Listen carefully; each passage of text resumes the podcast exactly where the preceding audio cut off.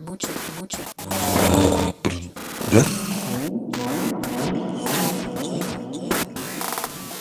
Muy buenas tardes, buenos días, buenas noches. Ya, ya no sé ni cómo presentarse en un podcast, ¿viste? Ah, ah, ¿Cómo se llama este programa? Aún queda mucho para aprender. Le pusimos nombre al final. Así que nada, mi nombre es Luca. Nombre es Maxi. Y bienvenidos a que sí es el primer capítulo en este ejercicio entre dos amigos en el cual estamos intentando mejorar nuestra capacidad de elocuencia, de socialización, porque siempre fue lo que nos costó y esta es una forma más o menos de, de ponernos a prueba. El piloto fue el capítulo pasado, hablamos un poquito del tema de la influencia y quisimos más que nada meter por primera vez los pies en el agua en toda esta cuestión de, de lo que para nosotros es socializar, porque capaz puede ser informar, pero al fin y al cabo es socializar. No sé, ¿a vos qué te pasó particularmente con ese primer programa, Maxi? Y quizás es una cuestión más amena en un podcast. Por un tema de que podés regrabarlo. Sí, pero más allá de eso, encima nosotros veníamos, sí, veníamos de la presión de cuando en el colegio íbamos a hacer la radio ah, acá nomás, y eso era todo en vivo. Y yo me acuerdo una vuelta que estábamos haciendo siempre, ¿te acordás que se llamaba Segmentos Paralelos nuestro programa? Y hacíamos siempre, yo escribía minis reseñas de discos de ese año y se las hacía leer ustedes. Y en una quería que coincida con la música y te, te hacía ir ca- cada vez más rápido con la lectura, de eso me acuerdo patente. Sí, es que igual la presión que se siente en un podcast o en un programa de radio es muy fuerte. Pasa es muy difícil de manejar. Por ahí en el podcast, o al menos como yo te veía, te veía más autocrítico con respecto a lo que decías. O sea, como que la preocupación no estaba tanto en decir bien las cosas, sino en la calidad de la información. Sí, claro. Pero en definitiva, por lo menos es más ameno, no sé, creo yo. Pero bueno, Sí, yo. no, a ver, tam- también lo, lo característico del piloto fue que se lo mandamos amigos. La idea es que igual lo escuchen si quieren encima, si quieren, amigos cercanos, para que nos dieran algún tip. A mí me mató el tip de, de, de Enzo que decía, eh, o, o la analogía que yo redescribí como vos sos una suerte de Víctor Hugo con esta cuestión filosófica y poética y casi intelectual y yo en cambio me siento un, un real, podría a los pedos sonar mucho más eh, ¿cómo decirlo?, atractivo y apelativo, pero sin decir nada. Y ese es otro problema que capaz es mi mayor tormento con respecto a esto, que es la sensación constante de que esto es un hablemos sin saber. Cuando apenas subí el podcast para después compartirlo, viste, a Spotify me senté a ver más o menos podcasts que estaban de moda. Y sin embargo, la mayoría son el 50%, viste. Como que hay gente que sabe y hay gente que simplemente con la propia facha, por ponerle algún título, eh, lleva el podcast para adelante. Sí, es que es muy difícil. La información está tan diversa. En, en- bueno, en el, caso- en el podcast pasado, por lo menos, era tan. Había tantos palos de los cuales agarrarse que. Sí, lo teníamos más estructurado que el de hoy, sin embargo. Igual, vo- vos escuchaste más, más podcast que yo, creo. No, igual no escuché muchos. Escuché algunos de psicología, pero no mucho más. Bueno, pero al, al menos te habías adentrado en la dinámica y por eso me lo propusiste, porque yo podcast cero. Sí, sí. Pero bueno, por lo menos para comunicar. Sí, ¿no? Bueno, dejando de lado esa introducción y esa autocrítica, dejamos eh, el último podcast con esta propuesta sobre la influencia, la problemática, la responsabilidad y cómo de dejarse absolutamente consumir por el concepto, entramos en un terreno bastante peligroso que es el terreno de la adherencia a un tipo de estereotipo.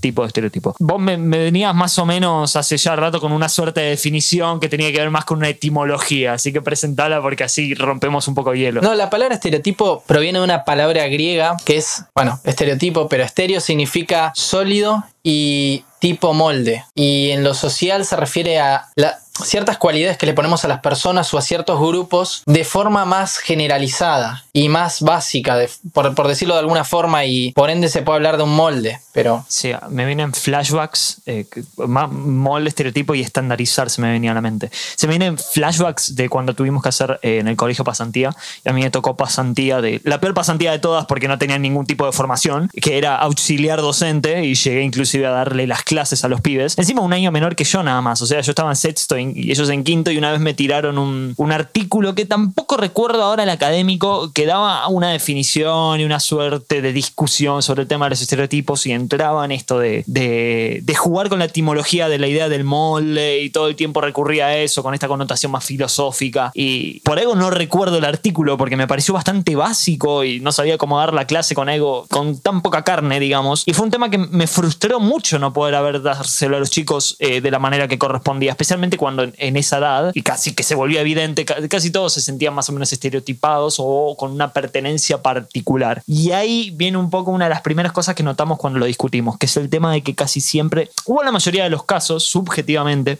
eh, el tema de los estereotipos tiene que ver con esta cuestión del prejuicio y el prejuicio casi siempre va de la mano con algo más o menos negativo. Bueno, pero un prejuicio es básicamente un, un juicio de valor que se le hace por generalización de ciertas cuestiones, características. Casi- sí, como que casi siempre les asocia esta cuestión de la zona de confort y la, y la etiqueta, ¿no? Claro. O sea, lo que tiene el prejuicio es que es muy peligroso. Es una de las armas más peligrosas en una sociedad. Porque no tienen una fundamentación racional, como tienen otras cuestiones, pero los prejuicios no tienen fundamentación racional y de hecho pueden pasar a discriminación. Por eso muchas veces está tan de la mano de la ignorancia. Del hecho de que se pueda relacionar el prejuicio con. Bueno, la ignorancia en el sentido de que es una apreciación demasiado básica. Con respecto a la ignorancia, pensaba un poco en, en, en cómo eso denota que de por sí el prejuicio ya en sí mismo tiene una cuota discriminatoria, creo yo. A mí me pasa particularmente, después voy a entrar un poco en ejemplos, que ciertas caracterizaciones en las personas, por una cuestión cosificante también, hacen que yo active un mecanismo de defensa, ¿entendés? Y en algunos casos simplemente puede ser una cuestión de distanciarme de ciertas actitudes y ciertos comportamientos y ciertas estéticas, y en otros casos hasta es al nivel de, jerarquizar eso, ¿entendés? De, con cierta suerte de, de nicho y estereotipo sentirme en una jerarquía mayor o inferior, eh, superior e inferior más bien dicho. Entonces creo que eh, hicimos bien en agarrar el tema y la discusión desde el lado del prejuicio porque es la, lo que más fácil tenemos como objeto de crítica y si rompemos ese molde primero, hablando de moldes, eh, vamos a poder entrar un poquito mejor en, cómo la discusión significa una problemática en sí misma como era con influencia. que cuando se toma acción a base del prejuicio se, se torna en una discriminación. Por eso es una idea, es una forma de pensar muy peligrosa esta de los prejuicios, en la que no... s- De hecho, yo creo que muchas veces sin darnos cuenta podemos caer en prejuicios, eh, en juicios de valor a través de la generalización y genera cierto roce social quizás, capaz indirecto, capaz eh, muy implícito que a la larga termina condicionando cómo vemos a la sociedad, cómo nos sentimos. Y es peligroso el hecho de quizás no tener en cuenta esto en el día a día, porque yo creo que observando a la gente, bueno, la gente a mi alrededor, yo creo que la mayoría, inclu-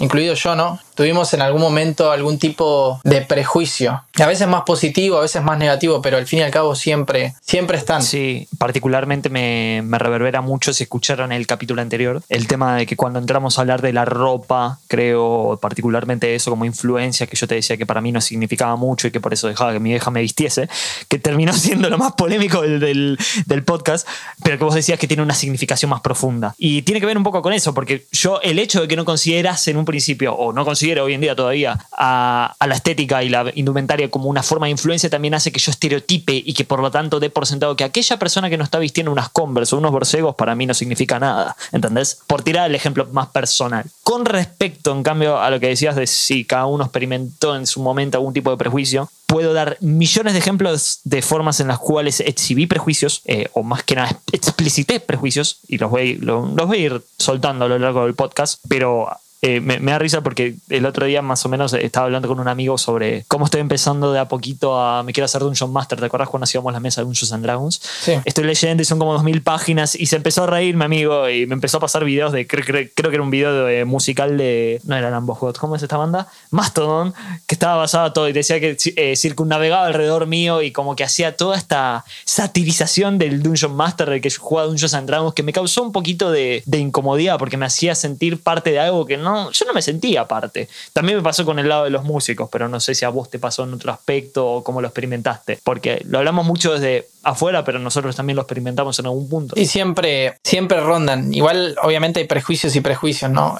Hay algunos que vos decís que, como vos dijiste, están más explicitados y que quizás, como, como había dicho, generan cierto roce y cierta forma de ver la, la vida. Como vos decías, capaz alguien que viste de cierta forma ya te transmite cierta imagen, cierto mensaje, que capaz no necesariamente tiene por qué ser así. Y al fin y al cabo, eso es un prejuicio. En mi caso, eh, capaz nosotros podemos hablar de nuestro caso porque los dos somos músicos y realmente yo creo que en algún momento de nuestra vida a, a alguno de nosotros dos nos, a- nos dijeron que o fumamos porro o, Sí. o somos vagos somos, somos músicos sucios, sí, sí, no aposta. Ha pasado y, y es incómodo. Como también es incómodo a veces que el estereotipo haga a, a el dar por sentado muchas cosas y perderse contenidos. Particularmente a mí me pasa con cierta gente que, que a veces tengo que hacer una segunda lectura porque como que siento que es muy grosa, por ejemplo, dentro del, del palo artístico, y doy por sentado y doy por obvio que ellos son eso y que hacen lo que hacen y lo hacen muy bien. Y eso hace que aminorice un poco el valor y el esfuerzo que hay detrás, esa cuestión también, ¿no? Capaz cuando estereotipamos o, o entramos en esa cuestión del prejuicio, lo que hacemos es restarle valor a algunas cuestiones. Si bien eso es un 50-50, porque por ahí, y es un poco la discusión en la que quiero entrar, eh, la pertenencia y la herencia a un estereotipo, que ahí vos tenés data seguro, no necesariamente capaz es una cuestión de valor, sino una cuestión de inclusión, por ponerle alguna suerte de título. Sí, es que en realidad un estereotipo se dice eh, por lo general que tiene cierta cuota de verdad, pero esa cuota de verdad hay veces que, que se ve muy opacada y hay veces que no tiene ninguna cuota de verdad o, ínfima.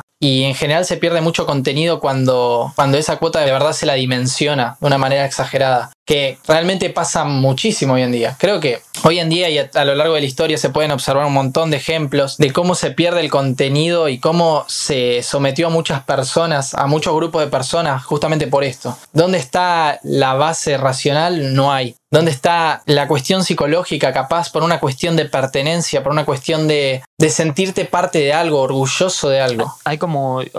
Capaz es como un estigmas cultural, es como que e- ese contenido que se pierde o que queda como una suerte de remanente o vestigio, llámalo como quieras, como esta suerte de radiación de Hawking, es como el sacrificio que tiene que hacer la persona al fin y al cabo para adherirse, para sentirse parte, ¿no? Es como, por eso digo que es escultural, es arrancar de algo que está completo y ir restándole partes para que termine significando algo. O, o más que significando algo, siendo un mero significante, porque, y si de- dentro de ese mismo significante no hay ningún tipo de valor, ya sea de significado, ya sea de pertenencia, ya sea de algún tipo de sentimentalidad, o como vos decís, algún tipo de, de reacción psicológica que te haga sentir bien, eh, entramos en un poco de problemas. Como para más o menos equilibrar esta cuestión y, y sacar de, de una vez por todas del camino esta cuestión. Eh, ¿De qué maneras ho- hoy en día, o al menos nosotros sentimos que estereotipamos a gente? Yo ya te dije uno que es el tema de cuando veo a alguien vestido de una forma particular, activo el mecanismo de defensa. Sí, en realidad hay muchas, por lo menos yo hoy en día, no sé si tanto de mi parte, aunque como, como había dicho antes, se explicita mucho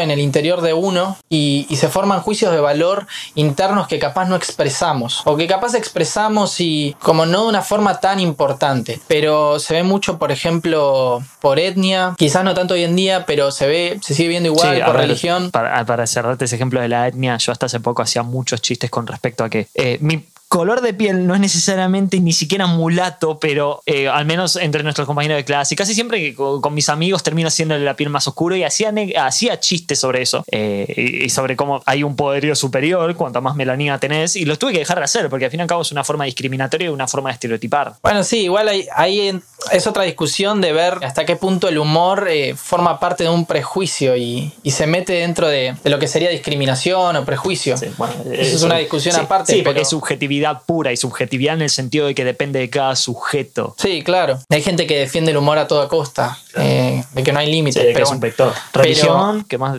¿qué más habías numerado? También por, por ejemplo, se ve mucho por los intereses, los gamers, los otakus. También por una cuestión económica como tipo los chetos. Sí, em, ca- capaz lo, lo que, lo característico de ahí tiraste dos conceptos o dos etiquetas muy particulares, que es la construcción del gamer, la construcción del otaku. Creo que es un segundo nivel de abstracción a la cuestión de estereotipar, porque es dar, dar una, ¿cómo, cómo decirlo? Una segunda capa a la cebolla, que, que lo hace aún mucho más, eh, o, o mucho menos, más bien permeable a todo el tema de la inclusión, la herencia, que eso hoy en día capaz se está, se está nebulizando un poco, se está haciendo un poquito más gaseoso, pero con, con la construcción de conceptos, gamer, otaku, rockero, llámalo como, lo- como quieras, como doomer, está esta cuestión de que se vuelve algo aún más restrictivo, creo yo. Y no es una cuestión que sea, sea de autodenominarse, sino que, co- como ocurrió, por ejemplo, que me pareció que fue lo peor que, el peor ejemplo fue cuando a, principios de la pandemia, cuando empezaba- se, empezaba a se empezaron a abrir las fases, y creo que estábamos en fase 3, salió el tema de los runners, ¿viste? Le, le empezaron a poner esa etiqueta a la gente que simplemente quería salir a correr. Y era ya como demasiado, porque le daba esta connotación tan restrictiva y a la vez tan distintiva, que capaz a, la- a los sujetos que simplemente querían salir a correr no se sentían identificados con eso. Sí, es que a veces se le da una connotación muy restrictiva. Como, es como una cuestión de, de que todo se tiene que etiquetar Sí. muchas veces. Y de que capaz esa gente que se ve etiquetada no se siente identificada para nada. Capaz es un tipo que simplemente quería salir a correr y, y Por ya está. sí. Pero mm, tiene esta cuestión de que es como un nivel de inmersión, quizás para uno, capaz por el lado psicológico, que capaz, que bueno, después vamos a hablar, esta cuestión de inmersión desde un lado emocional y desde un lado social, de dejarte llevar y de poner las manos sobre el fuego en relación a eso. Que me ha puesto a decir, por experiencia propia, es que cuando menos te sentís parte de un estereotipo, cuando menos está en ese inconsciente colectivo, o más bien individual, eh, el tema de esta pertenencia. Por otro lado, habías dicho el tema de lo, de lo económico. Y más que lo económico, si bien esto después lo quiero fundamentar mejor en el otro apartado, es el tema de las prácticas sociales. La, mejor forma de, distinguirlos, por ejemplo, con un meme que me hace mucha risa, que es el de cómo le hace muchísimo bullying a todos los que disfrutan tomar helado en Fredo. ¿Cómo se llama esta otra heladería? Que es gelato italiano, que no sé qué, vale un medio huevo. Y después está el average eh, grido enjoyer, el, el que toma helado en grido todos los santos días de Dios y que es mucho más rico. Y que eso tiene que ver con las prácticas y con el acceso. Esas prácticas después se van a amular en otras cuestiones. ¿Cuántas veces por mes salís a Capital? ¿Cuántas veces vas a, a los cines? Ahora que se reabrieron los cines, por ejemplo. ¿Podés comprarte discos o solamente estás pagando Spotify? Ni siquiera estás pagando Spotify. Esas cuestiones también son bastante distintivas y yo creo que con respecto a esto que decís de la capacidad de control y la capacidad de eh, etiquetar todo, también reside por esa cuestión comparativa, que capaz es más propia del ser humano. En, ese sector, en esa área, te veo más cómoda vos discutiéndolo. Bueno, y sí, es que es increíble pensar como un acto tan simple, como actos tan simples de la vida. Vos pusiste el ejemplo de los runners, se puedan etiquetar de, de una forma tan grosa, por decirlo de alguna manera. Y es como una cuestión del ser humano, como una cuestión, podríamos decir, instintiva, de supervivencia, el hecho de sentirse parte de algo, sentir que formás parte de algo. Y de hecho hay una frase que de Nietzsche que dice algo como no hay nada que sea más grato que el privilegio de ser uno mismo, pero en ese proceso te vas a sentir solo. Y justamente la soledad es uno de los peores miedos del ser, humano. Sí, definitivamente. Y, y, eso orbita un poco porque si vamos a entrar en, en, esa discusión, hay una segunda distinción que hay que hacer sí o sí, y vamos a arrancarla en el segundo bloque, que es el tema de, la propia pertenencia, la propia adherencia a un estereotipo por mera necesidad, en el sentido de supervivencia, como bien decías, o un constructo más progresivo y mucho más implícito, más eh, cercano a la cuestión de la experiencia. Retomando con la frase de Nietzsche, Nietzsche dijo que el individuo ha luchado siempre por no ser absorbido por la tribu y que si uno le intenta a menudo se va a sentir solo, pero ningún precio es demasiado alto como el privilegio de ser uno mismo según él, ¿no? Y es importante poner el foco en esta frase en que el individuo siempre ha luchado, pero como dije anteriormente, la soledad es uno de los peores miedos del, ser humano. Cuestión que podemos discutir este, en, el tema de los estereotipos, una, si es una cuestión por necesidad o una cuestión digamos, una experiencia que, las personas quieren vivir. La, realidad es que con respecto a apoyarnos en la frase, es lindo porque es, es una disyuntiva y una ironía en sí misma, este constante tire a floque que capaz tenemos personas nosotros por capaz integrar algo, porque al fin y al cabo es difícil sentirse mal integrando algo en conjunto, una construcción colectiva, pero a la vez esta cuestión de la autoestima y, cómo elevarla con creces por medio de sentirse único, por medio de, sentir que la formación y el contenido y el valor y lo que transmite uno de por sí mismo es capaz de mucho. Con respecto a, capaz construirlo a, raíz de ejemplos, el tema de que sea por necesidad no es, no es al menos mi caso, no es el tuyo. Es como que... Y tampoco conozco a gente que lo haya hecho por necesidad, ¿entendés? Capaz sí gente que se vio absorbida por un conjunto y un colectivo de personas y que a raíz de eso cambió y modificó eh, ciertas aptitudes, ciertas prácticas y sin embargo en esos casos la cuestión más evidente que es la de los gustos no es tan explícita o al menos es un tanto más hueca. Se nota que hay cierta disonancia con el resto del colectivo. En cambio, cuando es más una experiencia o esta cuestión implícita y progresiva, que creo que tiene que ver, al menos más conmigo personalmente, es algo que no solamente no te das cuenta que pasa, sino que encima es mucho menos fuerte y mucho más difícil de integrar que en el caso de construirse a raíz de una necesidad, algo que uno va a buscar. No sé cómo lo ves vos. El estereotipo quizás tiene esta cuestión de, de que es una forma muy sencilla o más sencilla, por así decirlo, de acceder a la validación que no formar parte de un estereotipo. Es, la forma más sencilla quizás, se podría decir. Pero en definitiva hay diferentes tipos de validación, diferentes ángulos que se le pueden dar y todo depende también de la persona, por eso hablamos de subjetividad, depende de la psicología de la persona, al fin y al cabo, pero por necesidad habría que ver qué definimos por necesidad, pero Quizás más que nada por un tema emocional, en relación a la autoestima, a la seguridad con uno mismo, al amor propio. Nosotros lo hablamos en el podcast anterior, cómo quizás la ropa lo veíamos como algo superficial y de poca importancia, pero como muchas personas realmente sufren eh, en el tema del estilo, de la ropa, y cómo quizás tiene algo mucho más trascendental que lo envuelve, que es el tema de la pertenencia, quién soy, la identidad. En ese caso, siempre está la duda, ¿soy yo o no soy yo? Eh, si yo uso esta ropa, ¿soy yo realmente o no soy yo?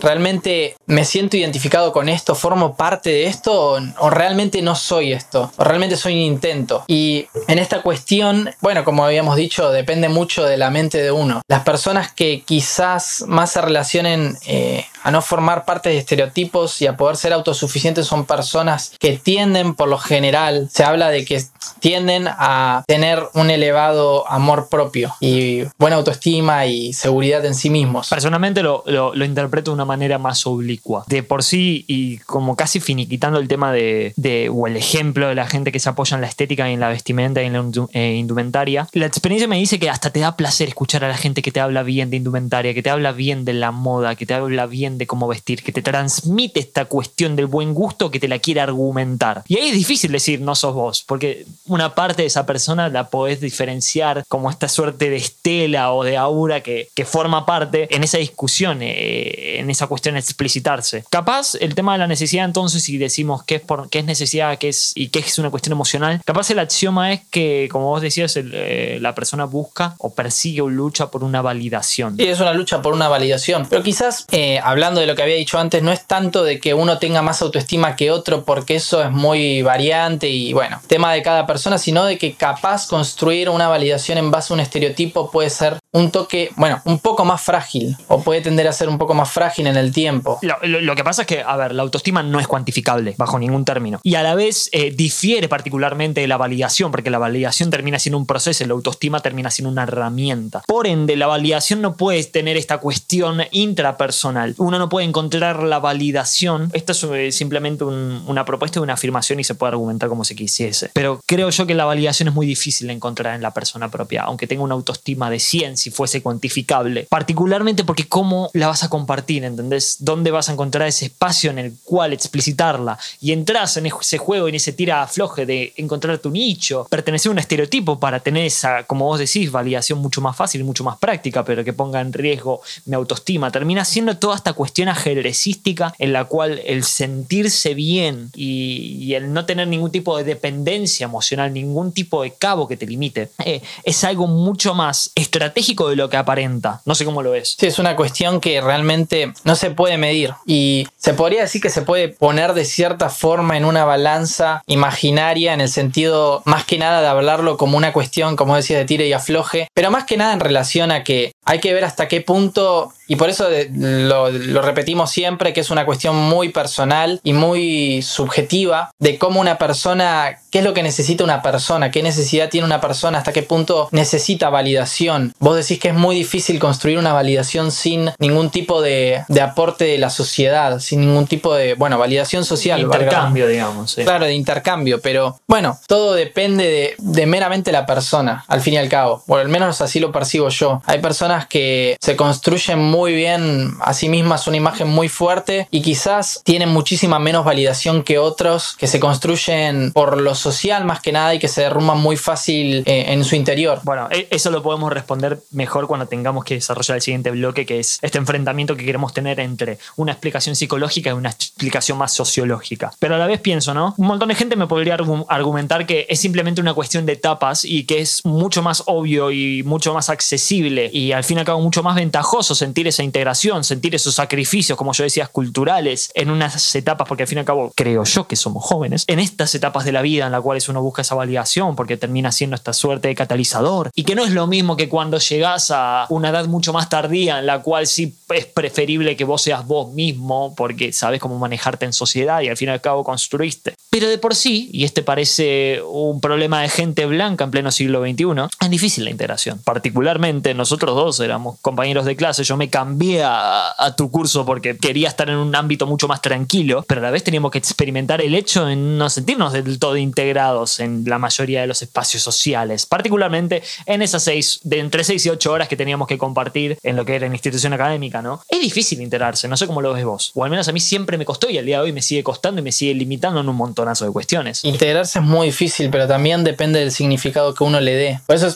siempre hablamos de, de lo mental, que es lo realmente relevante, lo único que importa. Por eso todo depende del significado que uno le dé. Creo yo, es un axioma que simplemente estoy lanzando, que capaz se puede argumentar, pero en, en mi caso también hay veces que es difícil integrarse en el sentido viéndolo desde afuera, pero si uno se siente cómodo y tranquilo en su nicho, por así decirlo, digamos, como habíamos dicho antes, es una cuestión muy, muy difícil que no se puede medir. Y en la escuela, en la secundaria, y personalmente, por lo menos para mí, más que nada cuando sos más joven, incluso que lo que somos ahora, creo que te gira mucho más, eh, bueno, el tema de las inseguridades o, o quizás cuestiones que, que, después se vuelven completamente absurdas. Sí, particularmente el tema de las inseguridades eh, eh, se apoya más en, en, esta argumentación más psicológica que decías vos. Ojo, hasta el día de hoy, eh, yo personalmente todavía me, me, psicoanalizo y trabajo inseguridades, por ejemplo, y, y, no, no, es algo que se vaya tan fácilmente. La, ¿Te acordás que en el primer programa me preguntabas un poquito de cuáles eran mis ídolos, mis influencias? y creo que todas las que te dije hablaban en entrevistas ya siendo adultos de cómo al día de la fecha seguían trabajando sus inseguridades. El tema es como vos decís, si todo es mental, hay que tener precaución de no jugar juegos mentales y hacerse bolsa en el proceso, creo yo. Pero sí, no, igual definitivamente así, las inseguridades son un tema muy difícil de tratar y no es algo que se vaya un día para el otro, no, no estoy diciendo eso, pero capaz cuando uno va creciendo va dejando de lado cierto, es como una cuestión quizás jerárquica, pero sí, definitivamente tengas los años que tengas, seguramente inseguridades vas a tener siempre. Es una cuestión humana casi y hasta casi de supernatural, digamos. Bueno, y con respecto a, sin embargo, entonces a la tendencia casi natural de, de, integrarse y construir estereotipos, otra lectura que se hacía mucho y que esto se me vino a la mente de lo que tuve que trabajar con estos chicos en la pasantía, eh, el autor hacía mucho énfasis en el tema de este proceso de diferenciación y diferenciación permeable e impermeable, diferenciación con los de afuera y también una forma de distinción, como hablábamos eh, por medio de los prejuicios, eh, de afuera hacia adentro. Lo, lo, que yo te quería argumentar un poco es cómo, y ya lo, ya lo habías más o menos introducido antes, el tema de las redes sociales, la, las nuevas formas de comunicación, terminaron de, de darle esta, esta, actitud más nebulosa al, al, estereotipo y a la integración. La imagen que tengo para explicarte esto es ese video que siempre circula de cuando vino Justin Bieber a la Argentina, se juntaron todas las believers en el obelisco, pasó en un colectivo toda la hinchada de la 12, viste de boca y empezaron todos a hinchar por lo mismo. Para mí es eso hoy en día la, la integración del estereotipo, es algo mucho más nebuloso y que, y que tiene hasta ciertos puntos de conexión, ciertos nexos que a la vez lo hacen más complicado y hay en que le cuesta integrarse, como capaz nos presentábamos a nosotros mismos, aún más complicado, porque las reglas de juego y los condicionamientos son más, no sé cómo lo ves, capaz de una explicación un poquito más estructurada, por qué ocurre o cómo se lo podría presentar. Hablando de redes sociales, justamente está eh, lo que vos decías, de que hoy en día más que nunca quizás hay tanto, es un flujo tan grande de información que se diversifica en tantas formas y al mismo tiempo se anexa en otras, se difurca. Habías puesto el ejemplo ese y hay particularmente un término que a mí me causó interés que es el de la dictadura de las minorías. Como hoy muchos grupos que antes eran realmente los apartados de la sociedad, los que realmente no tenían validación, hoy en día son grupos grandes y con peso y formados y se habla incluso de dictadura de las minorías porque tienen gran poder en términos quizás más subjetivo, pero poder social que muchos otros, que quizás antes eran los realmente la, las, las, mayorías de antes. Sí, le tengo que dar un, una vuelta de tuerca más semiológica. Ya, eh, volviendo a la redundancia, creo que es una segunda vuelta de tuerca al tema de los estereotipos y al tema de la integración, porque es aprovechar esa, con, más que aprovechar, eh, resignificar esa condición de minoría y hacerla tu vector, hacerla en términos trotskistas, digamos, tu, tu total bastión, digamos, de pertenencia y de significación y de representación. Y esa condición minoritaria es la que te termina siendo mayor mayoritario al fin y al cabo. A mí particularmente, si me lo presentás de esta manera, entiendo un poco por qué me intimidó tanto y me sigue intimidando pertenecer a algo, pertenecer a algún grupo a, o algún tipo de estereotipo, algún tipo de, de formación, identidad, porque claro, se, se, esta cuestión tan contrastada y, y, a la vez tan difícil y tan impermeable eh, hace que no solamente me tenga que perder en el proceso, sino que encima capaz portar esa bandera, porque como vos decís, es una dictadura de las minorías. Hay que constantemente, como una suerte de, de obligación implícita, porque al fin y al cabo pasó por ahí, hoy, hoy en día la pertenencia, bajo esa lógica y bajo ese discurso, tenés que todo el tiempo defender esa pertenencia, defender esa identidad pero no te estás defendiendo a vos mismo, estás defendiendo tus recursos, a tus herramientas. Digo yo, no sé, por eso yo me cago en las patas, ¿entendés? No puedo. Es la típica frase, la típica cuestión de soy único y esa, y esa autenticidad a, lo largo del tiempo se termina transformando en una cuestión muy generalizada. O sea, es como, como vos decís, vos tenés que defender a, con, todo, con toda tu fuerza esa cuestión de... Ese espacio social tenés Sí, ese espacio social, esa identidad y esas características que a lo largo del tiempo se terminan transformando en algo muy común. A la vez me, puede justificar que sí, vale la pena que los defiendas, porque es como, y llevándolo capaz a, la ley de la selva, estás defendiendo tus medios de subsistencia, estás defendiendo lo que te hace sentirte bien todos los días desde una connotación psicológica, social, psicosocial, llamarla como quieras. Pero y, y si en ese proceso no te encontraste a priori, te perdiste un montón de potencial de tu propia persona. Digo yo, no sé, capaz estoy siendo demasiado punzante y le estoy dando demasiadas vueltas a algo que es mucho más sencillo y al fin y al cabo espontáneo. A ver, este programa de por sí se basa en tirar por la ventana toda la espontaneidad posible y cuestionar cuestiones,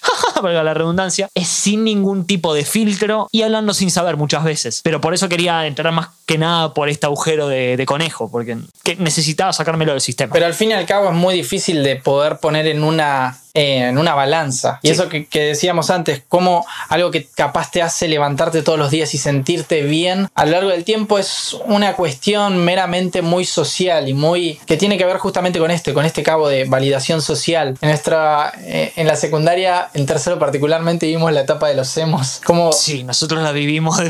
ay Dios, sí, un renaissance hubo ese año. Que había muchísima gente que era emo y que antes se decían que era como la minoría. Se los trataba así. Hay un concepto que quería traer, eh, que justo viene al tema, que es el, el concepto del superhombre de Nietzsche, que es básicamente, según Nietzsche, es una persona que logra una madurez espiritual y emocional y moral, que logra formar eh, bajo sus propios términos un juicio, va básicamente una, una serie de valores debido a su voluntad de poder y es realmente alguien que logra salir del rebaño según sus propias palabras. Esto era lo que él decía que era básicamente ser auténtico, ser como era una forma de, poder lograr eso.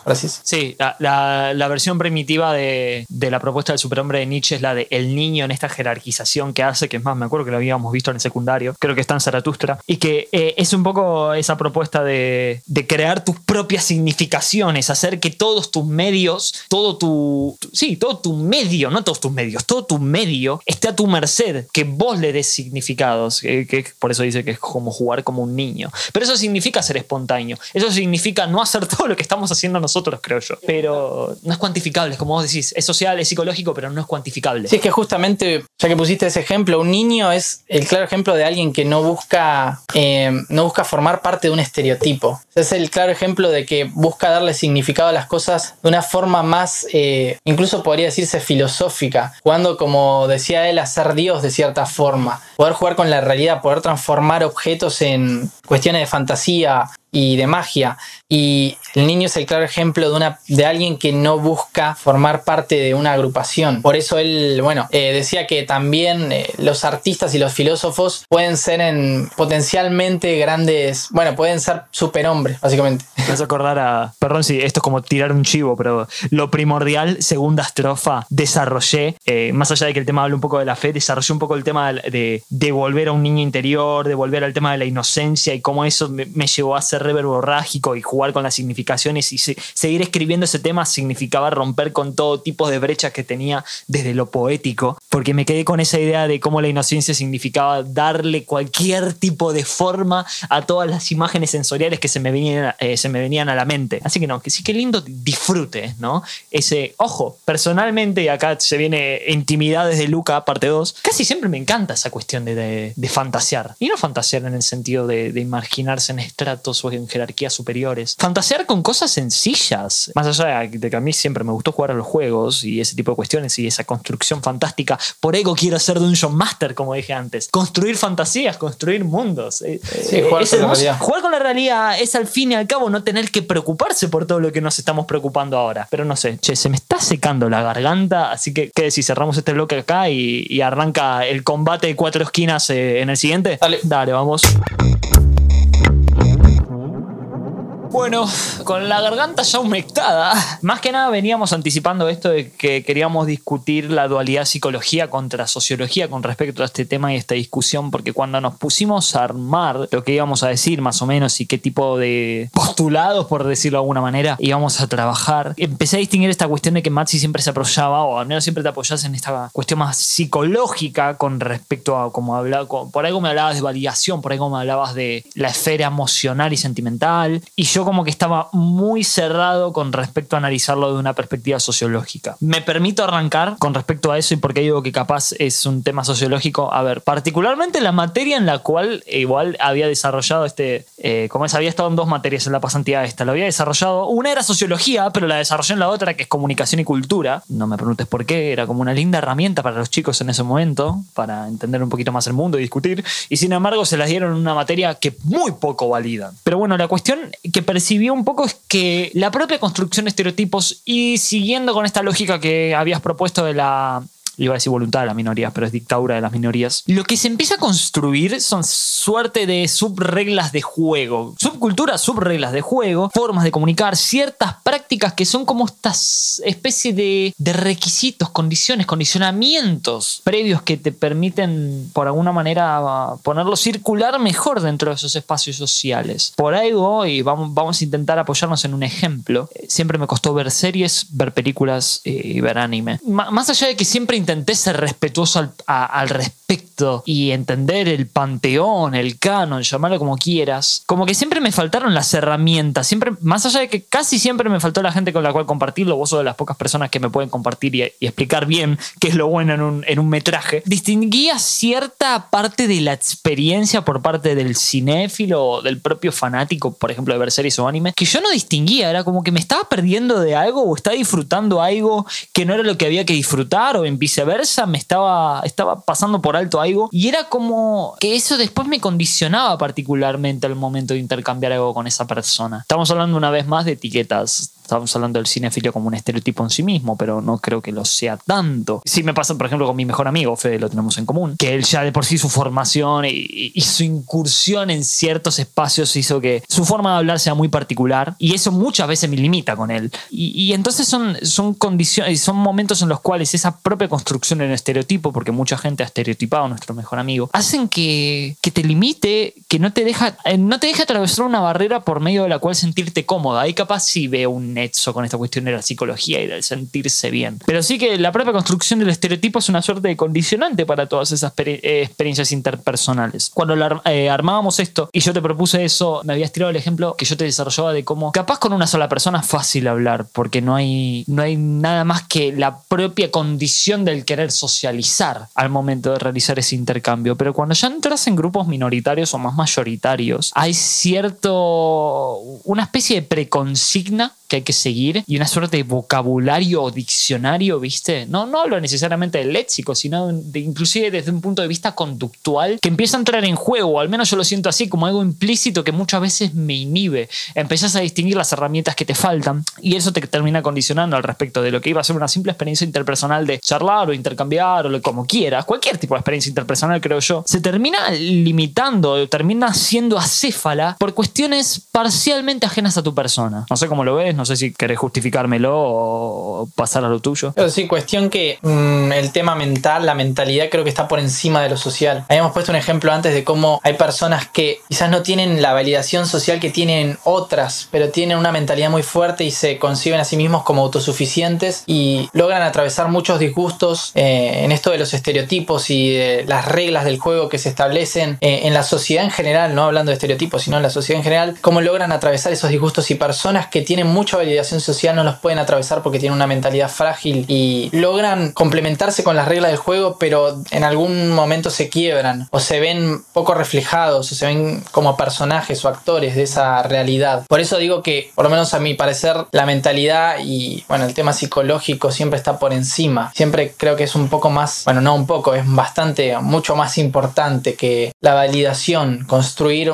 la imagen de uno, la percepción que tiene, que uno tiene sobre uno mismo Pero en definitiva, como vos decís, hay muchos casos en los que formar parte de un estereotipo te limita y te limita eh, como persona. Muchas veces lo, ponías el ejemplo de Federico que quizás vos incluso te sentís limitado cuando hablas con él por ciertas cuestiones que él tiene y ciertas cuestiones que él adquirió a lo largo del tiempo, pero, pero bueno, sí, básicamente Con lo que me quedo capaz es con el tema de la autocrítica, como vos decías, esta cuestión de la pertenencia y como capaz en un principio sí es una buena herramienta, pero después empezás a ser eh, autocrítico al respecto, a distinguir las cosas que te faltan, ¿no? Capaz desde ese punto de vista no es algo más psicológico. Al fin y al cabo es lo mismo, es sobrepensar las cosas, ¿no? Pero desde dónde se sobrepiensan, creo yo, no sé. Eh, hablabas un poco, y, quiero terminar de entender esto, ¿no? Eh, ¿Cómo puede ser que tener una muy buena autoestima suplante el hecho de necesitar validación? O inclusive construir una autovalidación. ¿Cómo lo ves vos? más que nada porque lo quiero terminar de entender, porque lo venís argumentando y quiero encontrarle una vuelta de tuerca. Lo que yo creía, lo que por lo menos yo puedo observar es que el hecho de tener una buena autoestima y amor propio hacia uno, bueno, amor propio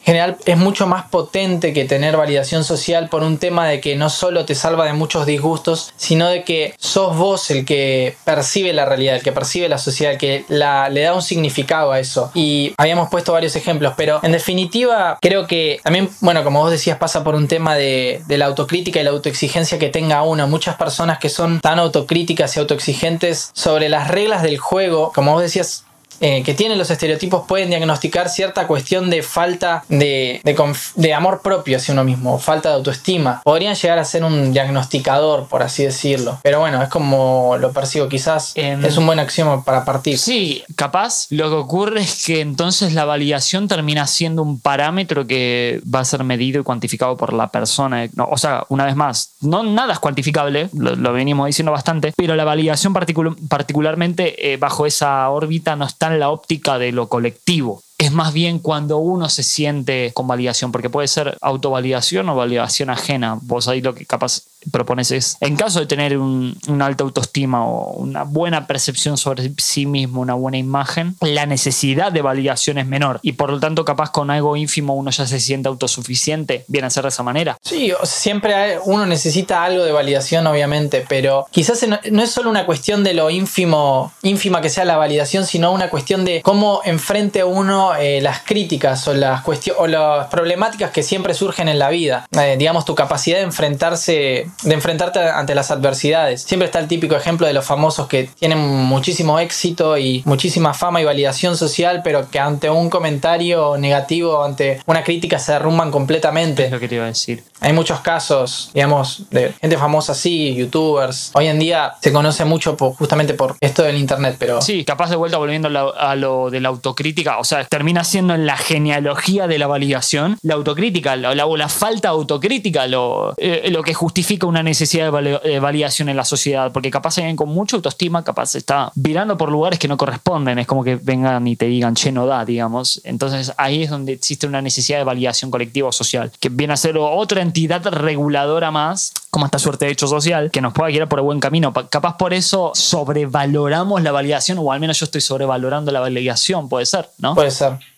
Pero sí, es como vos decís, de que puede funcionar como una entidad reguladora capaz, ante ciertas acciones que uno comete. Y al final, por eso hoy en día se ve mucho también en, por ejemplo, la cultura de la cancelación, de que hay mucha cancelación por, digamos, se cancela a la gente por demasiadas cosas y directamente se la aparta de la sociedad y por cosas que antes no eran así, o se las aparta completamente de una forma muy grosa, del laburo, de cosas importantes. Y, capaz tiene, con esto que dijiste de la entidad reguladora, de que funciona muchas veces la validación y la sociedad como una entidad reguladora de las cosas, a veces sobrepasa sus capacidades, por así decirlo, y bueno. Sí, eh, la cultura de la, de la cancelación terminó siendo más un mecanismo de alienación que un ente regulador, porque capaz es una discusión para otro momento, ¿no? Pero lo que percibo personalmente es que no, no viene a ser esta suerte de brújula moral, porque al fin y al cabo es lo que todos desearíamos, ¿no? Que sea una brújula moral y ética que permita un poquito más eh, distinguir las líneas pero choca un poco con el tema del el interés, con el tema del gusto, con el tema del atractivo, no atractivo en, en un sentido estético, sino el atractivo en un sentido más apelativo.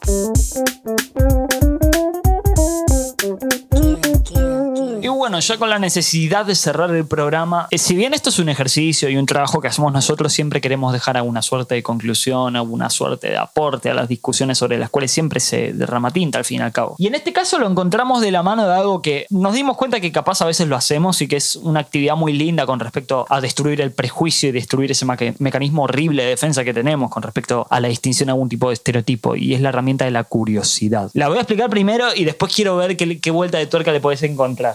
Curioso va más que nada de la mano del tema de mostrarse con necesidad de reconocer eh, y distinguir qué hace esa persona y qué hace esa, esa construcción de estereotipo. Consultar, mostrarse interesado, creo yo. Es una buena forma de descubrir que al, fin y al cabo el estereotipo termina siendo simplemente capaz estandamiaje, pero no por eso el cuerpo y el contenido de la persona. A su vez, es una buena forma de evaluar el tema de la autoconciencia y empezar a corregirla por algunos lados. Ojo, también la curiosidad puede tener una segunda mm, forma o de expresión que viene a ser esta cuestión más hostil y contestataria en la cual eh, se puede mostrar, ¿cómo decirlo?, con cierto auge de grandeza, por ponerle alguna suerte de título. Con lo que capaz se puede quedar es con el tema de aplicar la curiosidad eh, cada vez que nos sentimos medio inhibidos o activamos ese mecanismo de defensa en el cual distinguimos que alguien está siendo muy estereotípico o que construimos un prejuicio sobre sí. Si tienen la oportunidad y se muestra como alguien, sin embargo, sociable, muéstrense curiosos, muéstrense en, ese, en esa de intercambio,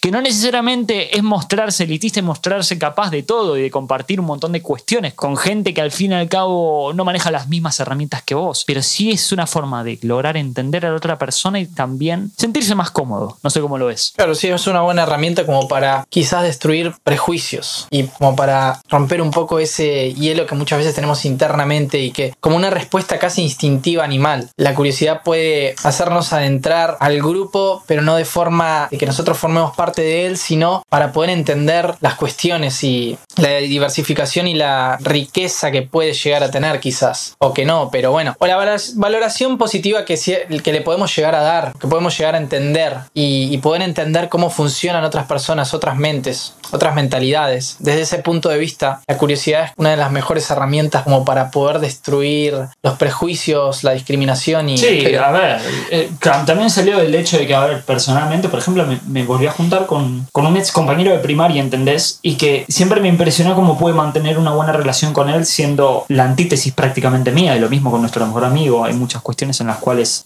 somos exageradamente lindantes, somos casi agua y aceite nosotros los dos con respecto a Fede. Y sin embargo, somos muy buenos amigos porque nos mostramos curiosos, nos mostramos respetuosos con respecto a lo que hace su identidad y a la vez nos hace sentir mucho más seguros. Sin embargo, hay una segunda vuelta de tuerca a todo esto y hay lo que se podría llamar un pelo en el huevo.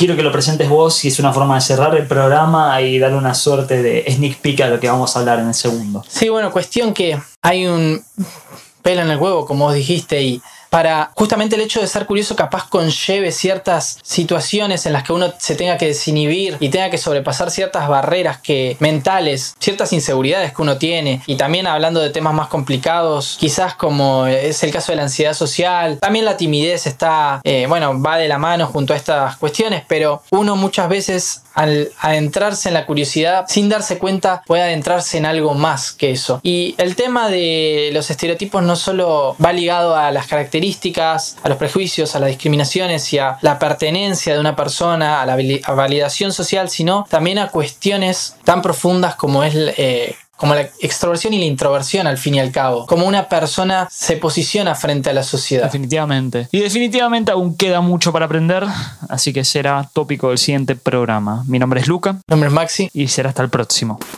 Mucho, mucho.